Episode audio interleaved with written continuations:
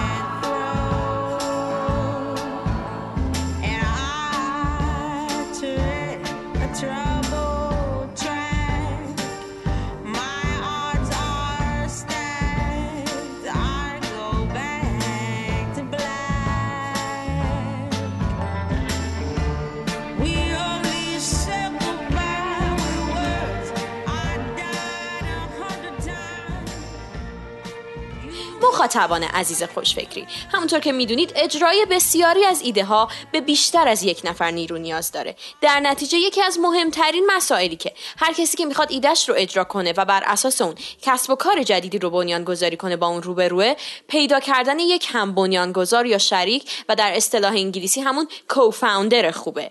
یک هم بنیانگذار خوب کسیه که با شما درد مشترک داره و در نتیجه نیاز شما رو برای راه اندازی چنین کسب و کاری حس می‌کنه. همچنین دیدگاه و آرزوهاش به افکار و امیدهای شما نزدیکه. یکی دیگه از راه های یافتن هم بنیانگذار مراجعه به سایت های مخصوص این کاره. سایت هایی مثل www.foundertobe.com foundersunderlinenation.com bizugo.com و cofounderslab.com اما اگه باز هم تو این سایت ها نتونستیم کسی رو که واقعا متحد باشه پیدا کنیم باید چی کار کنیم؟ خوشفکری های عزیز جان فرانکل بنیانگذار یک مؤسسه سرمایه گذاری مخاطره پذیر توی نیویورک جواب این سوال رو اینجوری میده که این سوال سوال مشکلیه. به همین دلیل هیچ پاسخ ساده ای هم وجود نداره. ولی قبل از اینکه من پیشنهاداتم آماده کنم از خودتون بپرسین آیا واقعا به هم بنیانگذار احتیاج دارین؟ اولین نکته شبکه ارتباطی. اگه توی یه شهر بزرگ هستین مخصوصا اگه تو اون شهر تکنولوژی رو به رشده و رویدادهای منظمی حول یافتن مؤسسان وجود داره به دور همی های مربوطه برین و با آدم ها ملاقات کنید و با اونا تو ارتباط بمونین. همچنین همکاری با کسایی که توی پروژهاتون با اونا آشنا میشین می‌تونه به ایجاد فرصت هایی که قبلا برای شما ارائه نشده بوده منجر بشه. مورد دوم سازگاری کلید شماست. وقتی به دنبال یه هم بنیانگذار هستید مهمترین ویژگی سازگاریه. مطمئنا شما نمی‌خواین به گروهی که با اونا سازگار نیستید یا نمی‌تونه شرایط خودش رو تحمل کنه ملحق بشین. یه روش جالب برای اینکه از کارساز بودن این مورد مطمئن بشید اینه که یکدیگر رو توی بیرون امتحان کنید. مثلا قبل از امضای سهام دقت کنید که چگونه توی پروژه ها یا در برنامه های روزانه می‌تونید همکاری کنید. نکته بعدی با یکدیگر رک باشین. در مورد اینکه قصد دارین چه مقدار از شرکتتون رو به فرد دیگه ای بدید فکر کنید و مطمئن بشید که از ابتدا در این مورد با اون صحبت کردید. هیچ فرمول خطاناپذیری برای تعیین سهام مناسب برای هم بنیانگذار وجود نداره. مشکلی نیست که رقم اونو چه مقدار تعیین کنید اما مهمه که بحثا در این باره سریح و صادقانه باشه.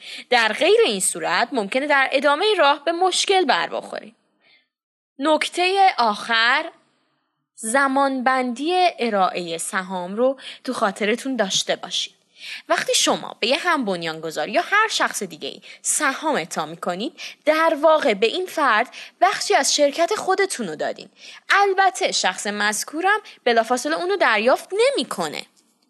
و خب بر اساس یک زمان بندی مشخص این سهام به اون تعلق می‌گیره.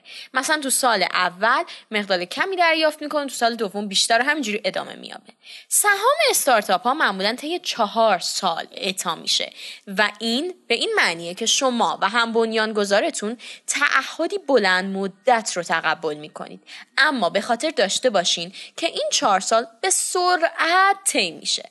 حتی در برخی از موارد ممکنه بنیانگذارا بخوان بعد از پایان چهار سال از هم جدا شن پس بسیار مهمه که از همه این مناسبات آگاه باشین. بنابراین همونطور که انتخاب همسر یا شریک زندگی دشواره یافتن هم بنیانگذار هم مشکله. پس باید اجتماعی باشید. خودتون رو از فضایی که تون هستید بیرون بیارید و بدونید اولین کسی که ملاقات می‌کنید شاید بهترین و مناسب ترین گزینه باشد. شایدم نه.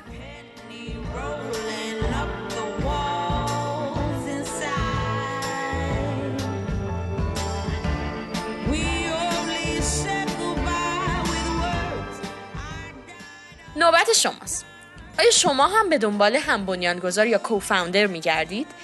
به نظر شما ویژگی های یک شریک خوب چیه و چگونه می‌تونیم اونو پیدا کنیم؟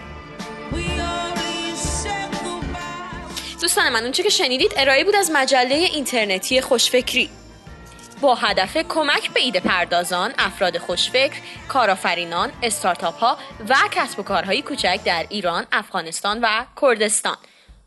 خیلی ممنون که تا این لحظه همراه ما بودید. ما همچنان منتظر نظرات، پیشنهادات و انتقادات سازنده شما هستیم.